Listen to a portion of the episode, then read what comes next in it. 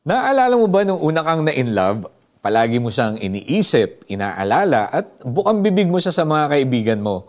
Halos lahat ng gusto niya ay ginugusto mo rin. Gusto mong lagi siyang kasama, kausap, at kung pwede lang, makasama forever. Masarap magmahal, no? Pero naranasan mo na ba ang the greatest love of all time? Ang Diyos mismo ang pag-ibig at una niya tayong minahal. He established His covenant, a relationship to the Israelites and those who received Jesus as their Lord. At kahit tumalikod ang mga ito sa Kanya, He is faithful and sealed this through Jesus Christ. So what is the best way to respond to this kind of love? Sabi ni Jesus, ibigin mo ang Panginoon mong Diyos ng buong puso, buong kaluluwa, buong pag-iisip at buong lakas. This means to put Him first, kilalanin at sambahin siya, to live like His Son and to live for Him, to desire Him, His Word and His character. Ang sumunod sa kanyang mga utos at mahalin ang lahat ng kanyang minamahal. Malawak ang pagmamahal na hinihingi ng Panginoon sa kanyang mga tagasunod. After all, the greatest command to love Him is not a to-do list, but an invitation to have a personal, intimate relationship with God. Have you accepted Christ as your Lord and your Savior?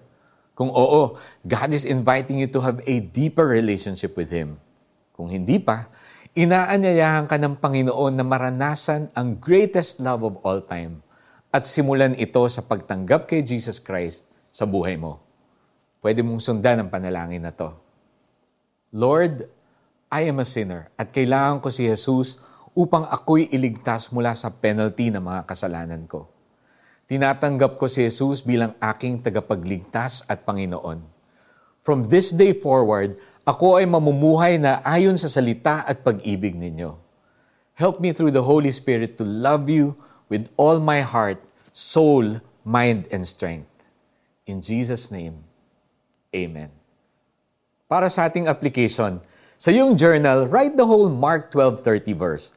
Meditate on it and ask the Holy Spirit to show you how you would live to love God with all your heart, soul, mind, and strength.